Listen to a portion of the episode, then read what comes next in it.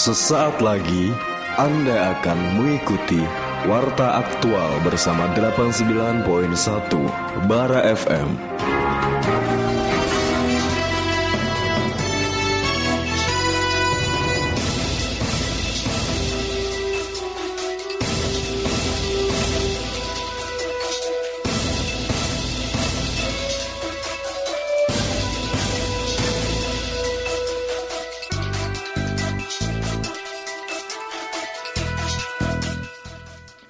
Ya, selamat sore pendengar setia delapan puluh sembilan koma satu Bara F M dimanapun Anda berada.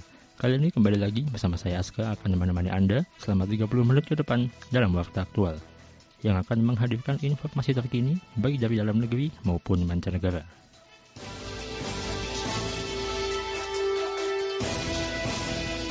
Ya, kita menuju ke berita yang pertama dari Kabupaten Bantul. Ya, saudara, mulai hari Senin dua puluh Mei dua ribu sembilan belas kemarin, Dinas Penanaman Modal dan Pelayanan Terpadu atau D P M P T Kabupaten Bantul resmi membuka kembali pelayanan online untuk beberapa layanan yang sebelumnya telah diuji cobakan pada tahun dua ribu delapan belas lalu. Selengkapnya kita dengarkan penjelasan dari Ibu Setiawati yang merupakan Kepala Bidang Pelayanan dan Informasi D P M P T Kabupaten Bantul berikut ini. Yang perizinan online ini eh, perizinan eh, antara lain ya I M B, kemudian reklame dan media informasi, eh, kemudian eh, menara telekomunikasi, eh, ada lagi eh, surat izin praktek ya, untuk tenaga kesehatan, untuk tenaga kesehatan itu surat izin praktek, kemudian eh, sepertinya itu, itu ya, jadi yang eh, izin-izin yang tidak dilayani di dalam eh, O S S, itu yang yang kami layani, dan eh, ini eh, untuk perizinan itu, eh, atau bahkan eh, tindak lanjut dari Peraturan Bupati Nomor dua puluh dua Tahun dua ribu enam belas tentang pelayanan perizinan secara online yang sudah diubah dengan Peraturan Bupati Bantul Nomor delapan puluh satu Tahun dua ribu tujuh belas tentang pelayanan perizinan eh, secara online. Untuk perizinan secara online ini, untuk yang eh, I M B itu Uh, bisa pembayarannya juga secara online atau dengan A T M di Perbup uh, Bantul Nomor delapan puluh satu Tahun dua ribu tujuh belas ini ini diatur uh, juga tentang itu. Jadi uh, masyarakat yang mengajukan izin uh, I M B itu bisa secara online, uh, nanti pembayaran retribusinya juga bisa transfer atau melalui A T M. Itu.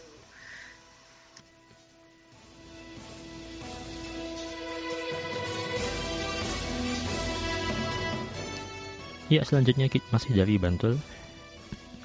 Saudara, Dinas Kominfo Kabupaten Bantul bersama Sigenap O P D di lingkungan pemerintah Kabupaten Bantul memaparkan hasil progres kinerja mereka terkait wacana menjadikan Bantul sebagai kota berpredikat Smart City dengan salah satu programnya adalah Quick Win atau kemenangan cepat, di mana hal ini dapat memberi kontribusi yang bisa dirasakan manfaatnya sesegera mungkin oleh masyarakat Bantul.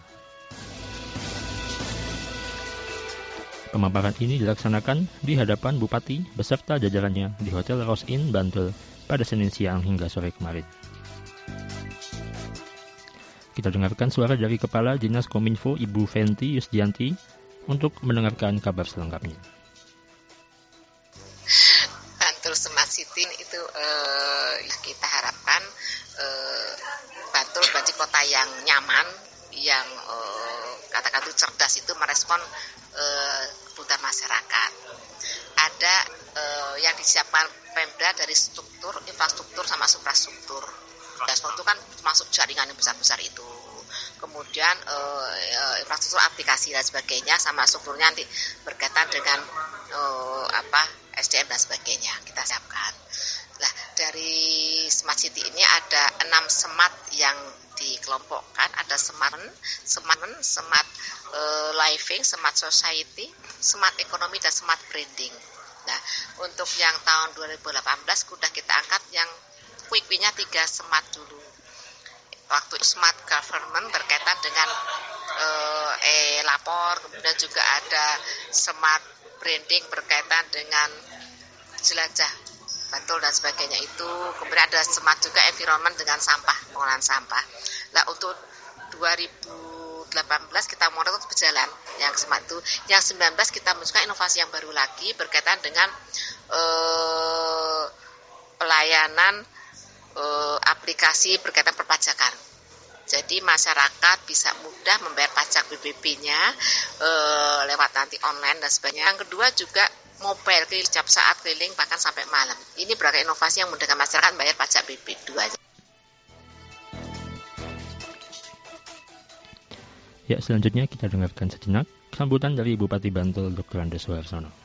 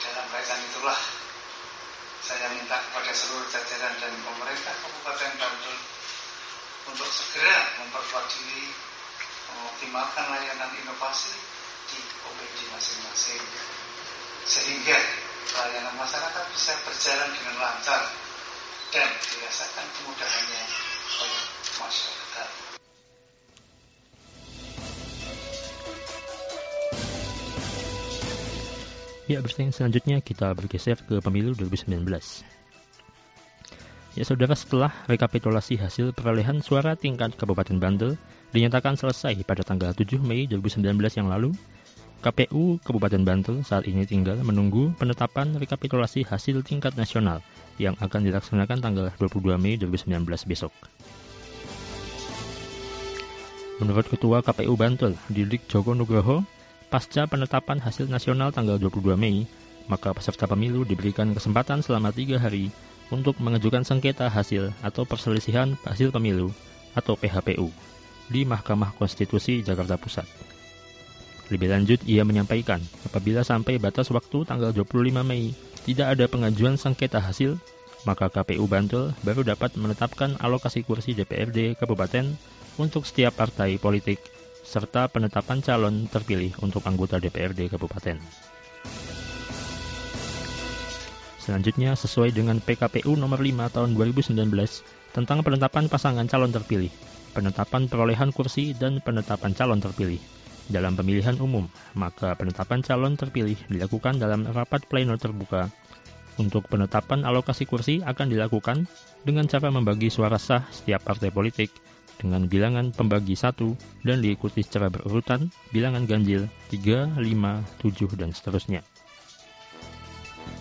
Sedangkan untuk penetapan calon terpilih setiap dapil atau daerah pilihan akan didasarkan atas peringkat suara sah terbanyak sesuai perolehan kursi partai politik pada dapil yang bersangkutan.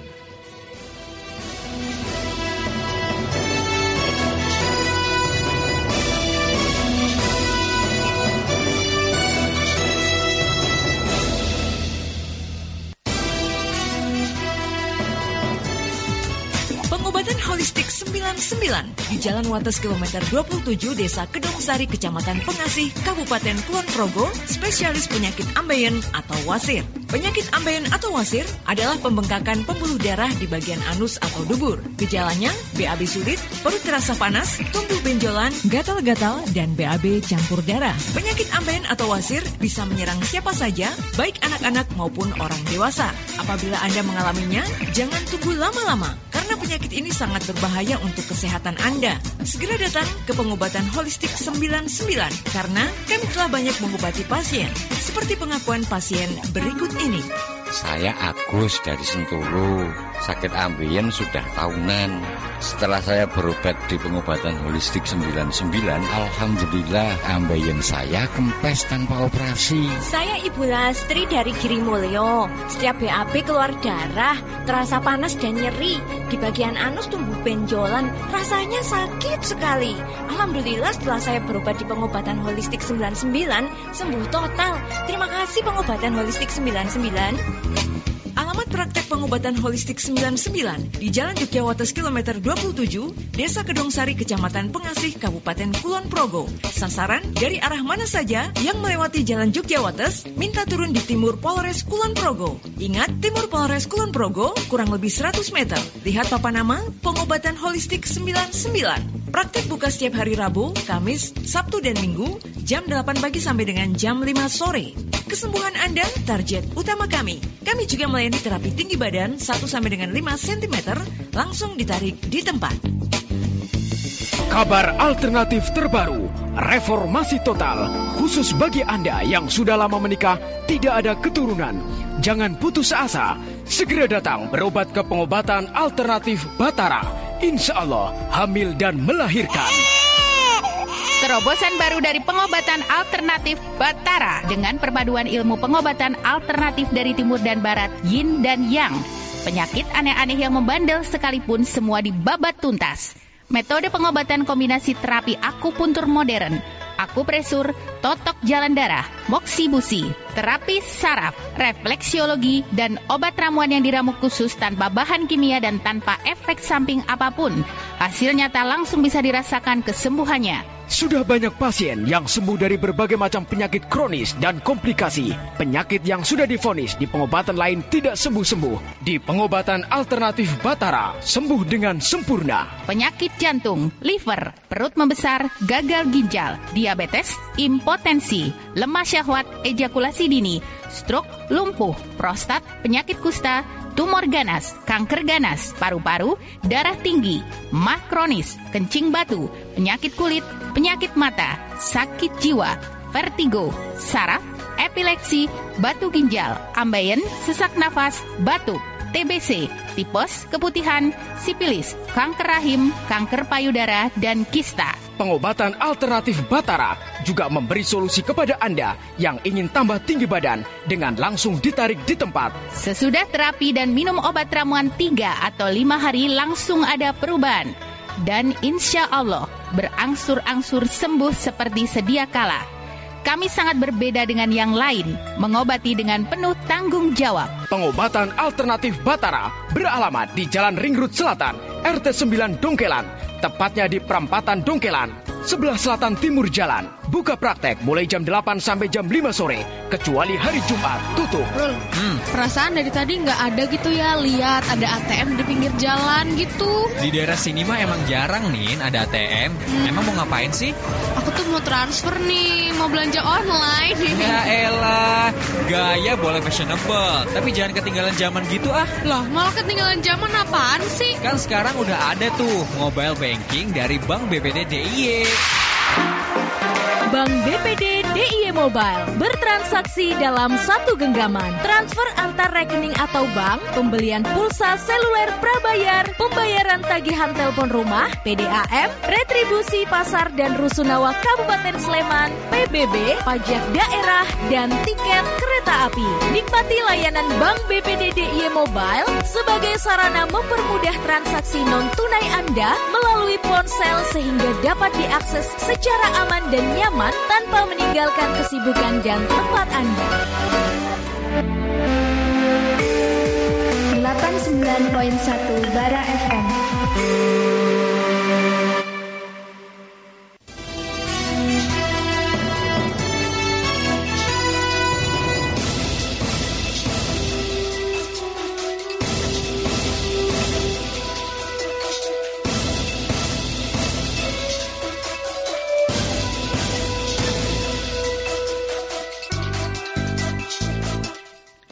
Ya, masih di Warta Aktual bersama saya Aska. Ya, saudara, berikut akan kami sampaikan reportase terkini mengenai bulan Ramadan tahun seribu empat ratus empat puluh Hijriah di Kabupaten Bantul. Ya, mari kita dengarkan bersama. Ya, sahabat pendengar delapan puluh sembilan koma satu Bara F M dimanapun Anda berada. Bupati Bantul, Doktor Suharsono, bersama jajaran pemerintah Kabupaten Bantul, sore ini baru saja melaksanakan buka puasa bersama di bangsal rumah dinas Bupati di Trianggo, Bantul, bersama pasukan Pepabri atau Persatuan Purnawirawan Angkatan Bersenjata Republik Indonesia, pasukan Persatuan Ibu Purnawirawan ABRI atau PERIP, dan pasukan Forum Komunikasi Putra-Putri Purnawirawan dan Putra-Putri T N I Polri atau F K P P I. Dan rombongan baru saja menikmati santapan prasmanan yang disediakan panitia, dan saat ini baru saja meninggalkan lokasi buka bersama. Ya, demikian laporan kami kali ini. Kita kembali ke studio.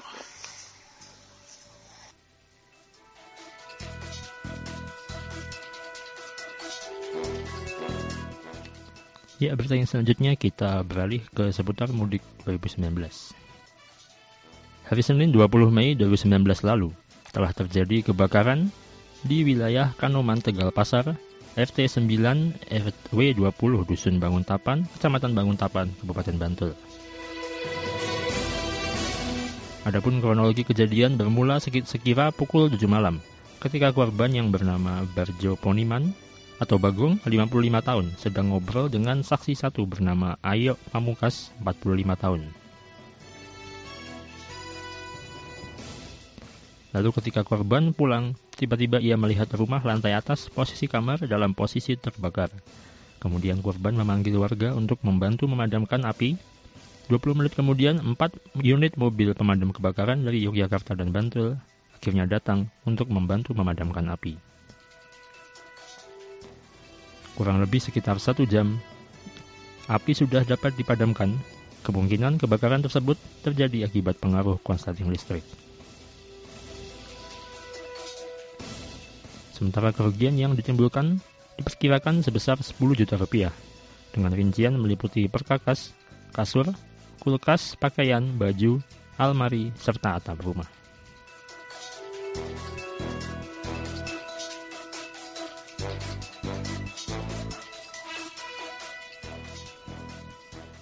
Ya, berita yang selanjutnya, seluruh lokomotif kereta api untuk moda transportasi angkutan lebaran dua ribu sembilan belas sudah selesai melewati masa perawatan.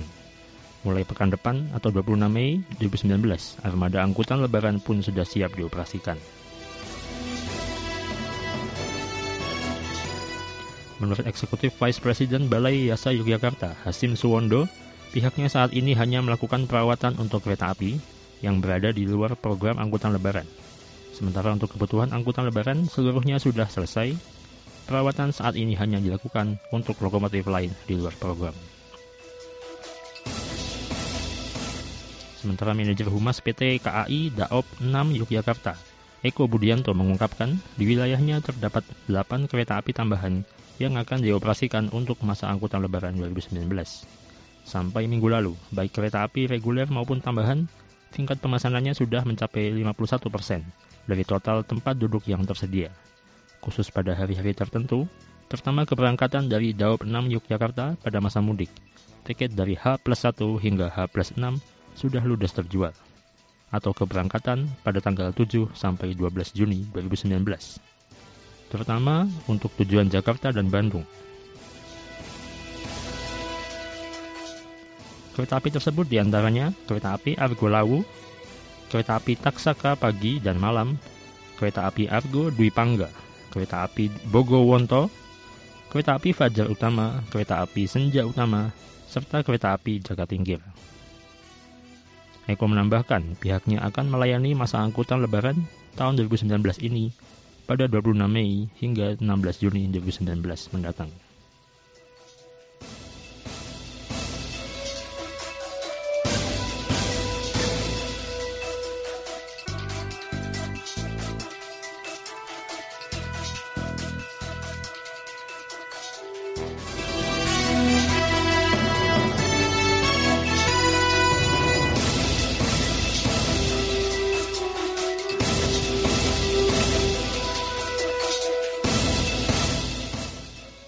Ya, pendengar setia delapan puluh sembilan koma satu Bara F M dimanapun Anda berada, berita dari kereta api tadi sekaligus menjadi akhir dari siaran kita di Warta Aktual pada edisi kali ini. Kini saatnya saya Aska pamit dari ruang siar Anda. Untuk informasi menarik lainnya, pastikan Anda selalu stay tune di delapan puluh sembilan koma satu Bara F M, media kita bersama. Anda juga bisa mendengarkan siaran kami melalui streaming di w w w dot jogjastreamers dot com slash bantul strip radio. Pantau juga media sosial kami di Facebook Bara F M Jogja dan Instagram et bara ef em Jogja.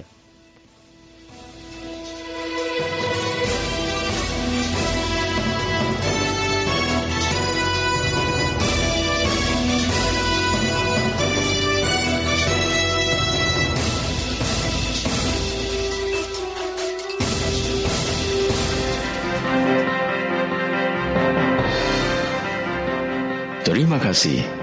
Anda telah mengikuti Warta Aktual yang dipersembahkan oleh delapan puluh sembilan koma satu Bara F M.